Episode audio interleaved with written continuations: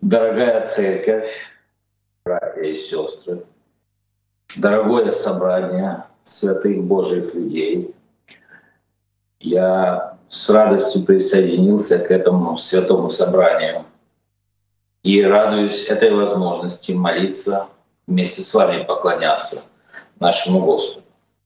Пусть Господь благословит каждого обильно и даст Духа Святого, Дух, Духа мудрости, Духа разума, Духа ведения, Духа благодати Божьей, Духа премудрости Божьей. Потому что только Дух Божий научает нас, как нам нужно жить в этом мире. И Дух Божий ведет нас, как детей Божьих, к прославлению нашего Господа.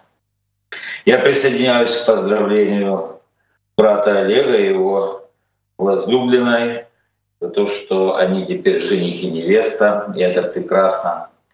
И желаю благословений Божьих вам, приготовления семейной жизни, чтобы это время оно было благословенным, и чтобы вы были под защитой, руководством и покровительством Божьей руки. Пусть Господь благословит всех нас. Мы благодарны Господу за то, что Дух Божий побуждает нас продолжать поклоняться Господу и прославлять Его за Его приход в этот мир. В мир пришел Бог, и Слово Божье стало плотью и обитало с нами полной благодати и истины. И мы знаем, что в Иисусе Христе обитала вся полнота божества телесно. И мы с вами, дорогие друзья, живя на этой земле, мы ходим верою, а не видением.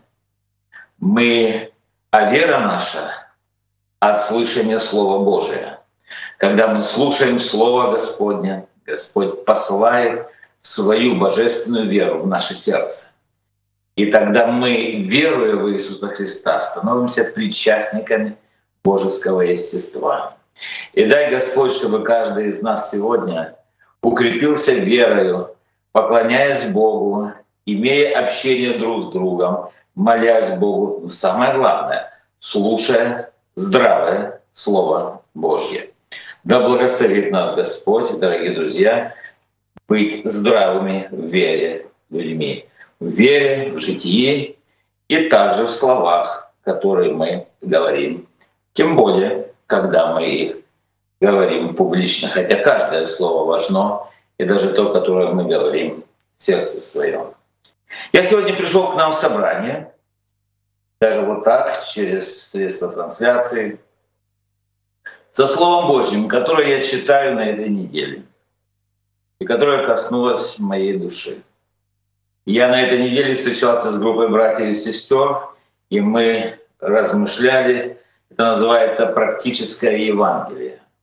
И сегодня я не могу, я нахожусь под впечатлением этого слова.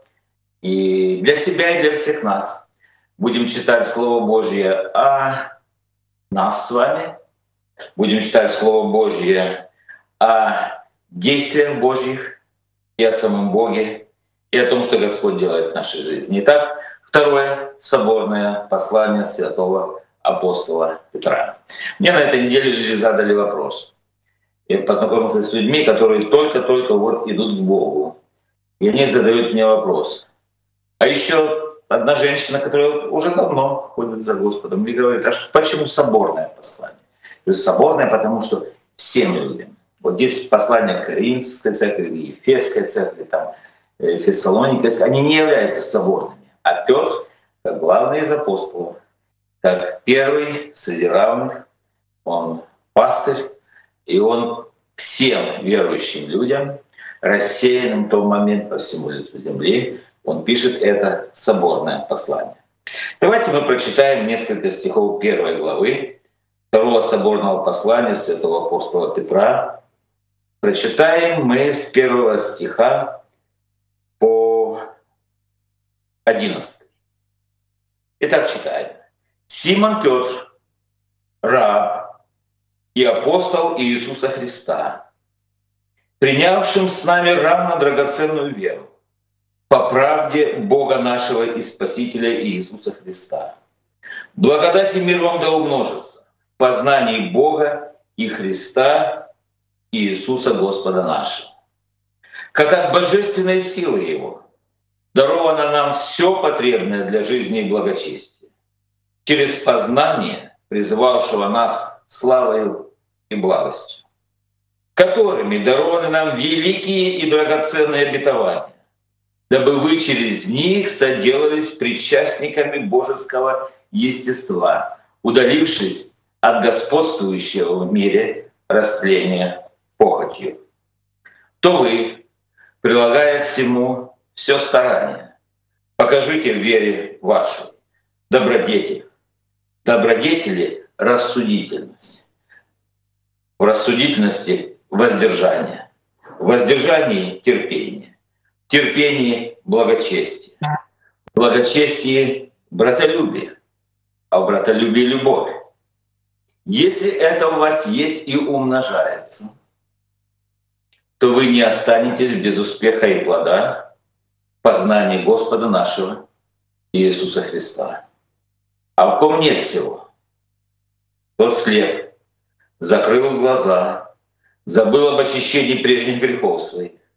Посему, братья, более и более старайтесь сделать твердым ваше звание и избрание – так поступая, никогда не приткнетесь, ибо так откроется вам свободный вход в вечное Царство Господа нашего и Спасителя Иисуса Христа. Итак, дорогие братья и сестры, мы видим здесь великие священные сакральные тексты Священного Писания.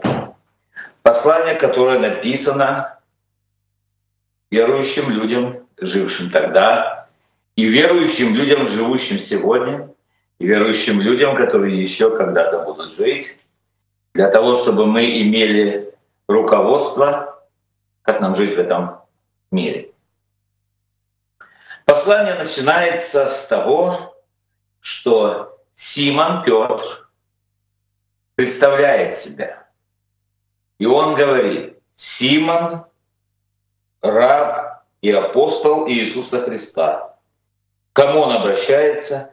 Принявшим с нами драгоценную веру. Он называет себя Симон Петром.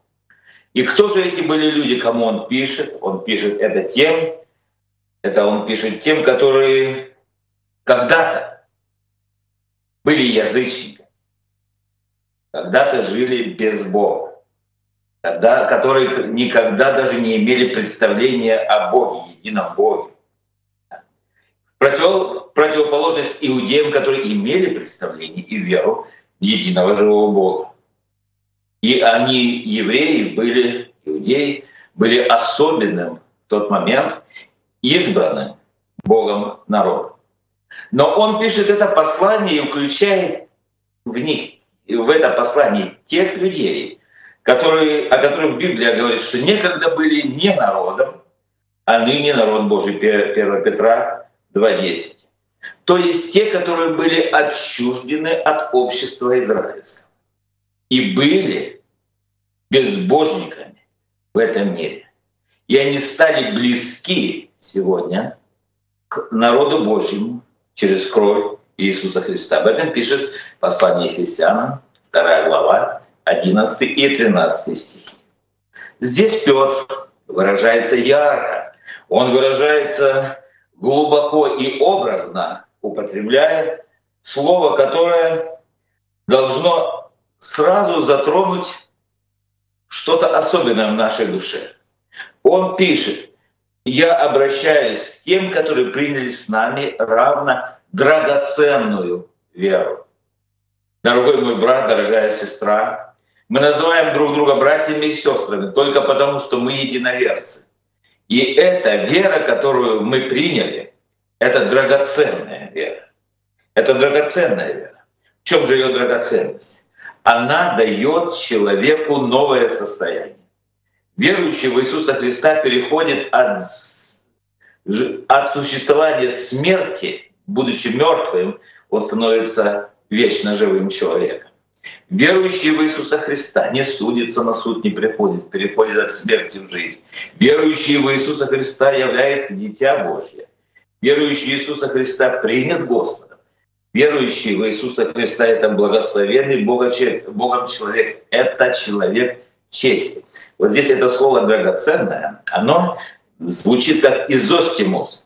Ну, греческое слово, может быть, и не надо его запоминать, но я просто говорю это для того, чтобы чтобы понять, что это греческое слово «изостимос» говорит часть, вернее, равная часть, равная, равная часть, которую Господь дает, и честь, часть и честь. То есть он говорит, что человек, который верует в Бога, это человек, имеющий особую честь в этой жизни. Это человек чести это человек достоинства. Если ты действительно верующий человек, то Бог принимает тебя и дает тебе эту честь быть верующим человеком, быть дитя Божье. Он говорит, это драгоценная вера. И все, которые приняли равно с нами, говорит, имеют эту честь быть народом Божьим, быть здравыми людьми, быть умными людьми, людьми, которые имеют жизнь вечную, следуют за Господом, имеют общение с самим Богом. И пусть Господь благословит всех нас, дорогие друзья, идти по этой жизни с честью, которую Бог нам дал, подарив нам веру в Него. Э, потому что вот эти неверующие люди или язычники в то время, они верили в разных истуканов. И сегодня, вот, слушайте, даже в той стране, которая называет себя христианской, страна полна язычества. И как только человек приходит из истинной живой вере в Бога, принимает эту драгоценную веру, человек становится новой тварью. И он имеет, принимая эту веру, он имеет особую честь от Бога. Пусть Господь благословит нас. Петр — это тот человек, который открыл, через которого Бог открыл двери язычников. Вы помните эту историю, когда он был послан в дом, Корнилия, и он сказал, там же язычники, я не могу туда идти. И целое видение было данное ему. И вот такое полотно наполненное, наполненное различными некошерными, нечистыми животными. И Бог говорит, закали и ешь. И он говорит, я не буду. А Бог говорит, что Бог очистил, не посчитай нечистым. И он приходит в дом Корнилия и проповедует Слово Божье. Корнилий был римский воин, те люди, которые оккупировали землю Израиля. Но он был благочестивый, молящийся Богом, э, Богу со всем домом своим. И он говорит Петру, мне Бог сказал, что ты скажешь слова, которыми я спасу. Скажи мне эти слова. И Петр начинает проповедовать. И этот дом Корнилия падает на колени и молится. Просят у Бога прощения. Приходят к Богу в молитве раскаяние, Бог принимает и посылает им Духа Святого. И он говорит, поистине я вижу, что Бог не любит приятен, но во всяком народе поступающий по правде, служащий Богу и поступающий по правде приятен Ему. И вот этот Петр, который, через которого Бог открыл двери язычникам, он называет себя рабом. Я Петр, я раб. Я раб и апостол. Знаете, раб — это самое высокое звание, которое может раб Божий, которое может иметь человек в своей жизни. И для многих может показаться странным и уничижительным такое звание, но самые великие люди на земле, самые величайшие служители, которые жили и служили Богу на земле, они все были рабами Божьими. Я хочу обратиться сегодня к собранию, которому я проповедую. Являешься ли ты рабом Божьим? И являешься ли ты рабыней Божьей? Я обращаюсь сегодня ко всем, кто слушает и будет слушать эту проповедь. Являетесь ли вы рабами Божьими? Можете сказать, что вы хорошие люди. Можете сказать, что вы одаренные люди. Можете много хорошего о себе сказать. Являетесь ли вы рабами Божьими? Вы знаете, Моисей, великий вождь и законодатель, был рабом Господним. Так написано. Второзаконие 34 глава 5 стих. «И умер Моисей, раб Божий по слову Господа.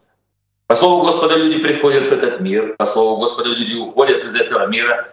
И вот этот человек, Моисей, он умер, написано, он был раб Божий. Иисус Навин, великий, великий предводитель, вождь и полководец народа Израиля, был рабом Божьим. Слово Божье говорит, Иисус Навина 24, 29, что он также умер, также умер в 110 лет, будучи рабом Божьим. Давид, величайший из людей, величайший из царей, нужно так сказать, правильно будет, величайший из царей был рабом Божьим. Об этом говорит 2 Царство 18. Псалом 77, 70 стих, почитайте дома, раб Божий Давид. В Новом Завете апостол Павел назвал себя, величал себя рабом Иисуса Христа. Рим, значит, пишет послание римлянам, 1 глава, 1 стих, филиппийцам, 1 глава, 1 стих, Титу, 1 глава, 1 стих. Они представьте себе, говорят, я раб Божий. Я, я пишу вам, я раб Божий, я только раб Божий. Я пишу вам эти слова, которые Бог мне продиктовал. Этот титул раба Божьего носили апостолы Иаков, этот титул носил Иуда Яков 1.1, Иуды 1.1, они все начинают однотипно свои послания, письма церкви, народу Божьему, раб Божий Иаков, раб Божий Иуда. В Ветхом Завете рабами Божьими именовались пророки, Амос, 3.7, Исайя, 20 глава, 3 стих. А в Новом Завете рабами Божьими именуются христиане. Но давайте еще одного ветхозаветнего героя вспомним. Помните этот человек, благословенный человек, богатый человек, мудрый человек, богобоязненный человек. И он жил и был знаменитее всех сынов Востока. И сатана ходит, и он шастает по этой земле. И он предстал пред Господа, и Господь говорит, где ты был? Он говорит, да по всей земле ходил. Когда ты обратил внимание на раба моего Иова, Иова 1, который такой-то, такой-то, такой-то, благочестивый, удаляющийся от зла, что сатана возражает ему, говорит, ну, конечно же, ты его кругом оградил, потому он раб твой. А что значит Бог оградил? Знаете, Бог дал слово свое Иову. И Иов, как раб Божий, был послушен Слову Бога. Он исполнял заповеди Господни. Он слышал голос Божий. «Овцы мои слушаются голоса моего». Рабы Божьи, они слушают голос Божий. В книге «Деяния апостола», 2 глава, 18 стих, цитируется древний пророк Иаиль. И здесь все верующие люди, все, независимо от пола и расы, которые веруют в Иисуса Христа. Деяние 2.18, он говорит, «А на рабов моих и на рабынь моих я изолью Духа Своего». Назвать человека, как Петр называет себя рабом Божьим, назвать человека рабом Божьим, это значит сказать. Это значит сказать очень много. Если ты называешь себя рабом Божьим, то будь осторожен. Будь осторожен. Это значит, что человек такой полностью, без остатка всякого, принадлежит Богу. В древности господину владел своими рабами так же, как он владел инструментами, имуществом, имуществом, орудиями труда. Слуга мог по своей воле изменить, поменять своего господина. Наемный человек мог поменять своего господина, раб не мог поменять господина. Раб всецело принадлежал господину. Христианин — это человек, который всецело принадлежит Богу, всецело. И ваш дух, и душа, и тело во всей целости. Так написано. Все это принадлежит Богу. Но назвать себя рабом Божьим — это значит сказать, Господи, я полностью в Твоем распоряжении. Мы уже сказали, что в древнем мире господин мог сделать с рабом все, что только он хотел. Даже распоряжался его жизнью и смертью. Я благодарю Господа за то, что Бог распоряжается моей жизнью. И Он распоряжается моей смертью. Я знаю, сегодня есть верующие, члены нашей церкви, которые находятся на смертном одре. И они уже, они уже день, может быть, часы, может быть, дни, они встретятся с Богом. не связываться с Богом. И очень важно, когда раб Божий встречается с Богом. У христианина нет вообще никаких прав. Свои права он уступает Богу. И в жизни, и в смерти, Господи. Я твой. Назвать христианина рабом Божьим, это значит, что раб беспрекословно повинуется своему господину. Не возражает, не спорит, не бунтует, беспрекословно. Потому что единственное слово, которое было окончательным законом для раба, это было слово господина, его. И раб Божий сегодня говорит, Господи, что повелишь мне делать? И Петр так называет себя рабом и апостолом. Апостол — это посланник Божий. Но прежде чем апостолом он назвал себя, он назвал себя рабом. Он говорит, что и время мое, у меня нет ни выходных, у меня нет ни отпуска, что вот я служу, а вот во время отпуска я тебе не служу, Господи. Все время я являюсь слугой, я являюсь рабом своего господина. Христианин не может сознательно или бессознательно распределить свою жизнь так, что немножко жизни его без Бога, а вот это время с Богом полностью, непременно, каждое мгновение своей жизни посвящаем Богу, благодарим Бога, и мы проводим на службе Божьей. Здесь Петр говорит о правде Бога, нашего и Спасителя Иисуса Христа. Я там, когда читаешь в оригинале, там вот это «и», которое в русском языке нужно убрать. Бога, на, не Бога и Спасителя, там Бога нашего Спасителя Иисуса Христа. Вы знаете, дорогие братья и сестры, что в Новом Завете Иисус Христос очень редко назван Богом. И вот здесь именно послание, во втором послании Петра. Если мы будем читать, Иисуса Христа называют Господом, Спасителем, Мессией, Учителем.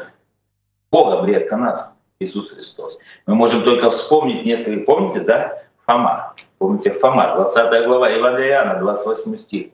И когда Иисус Христос пришел к нему с ранами и говорит, вот ты хотел, прикоснись к ранам, ты можешь персты даже вложить в ребра, он сказал, Господь мой и Бог мой. И здесь же Петр говорит, и вы знаете, это слова не теологические, это не дискуссионные, это слова эмоции и веры, обожания своего Бога, который, в котором э, обитала вся полнота божества телесная. И вот мы, когда читаем эти слова, я, я вам советую очень, очень, дорогие друзья, очень советую прочитать эту главу, поразмышляйте над ней. Но если мы рабы Божьи, если мы в распоряжении Божьем, если мы приняли драгоценную веру, которая дает нам особое положение, особую честь у Господи, то мы с вами, дорогие друзья, получаем великие великие, великое благословение через Иисуса Христа в жизнь нашу. Третий, четвертый стихи мы читаем.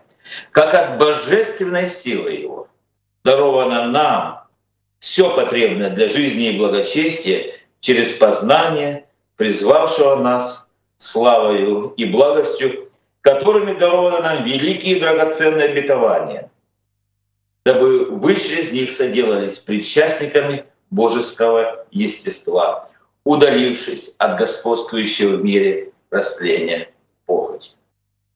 Здесь наш Спаситель Иисус Христос.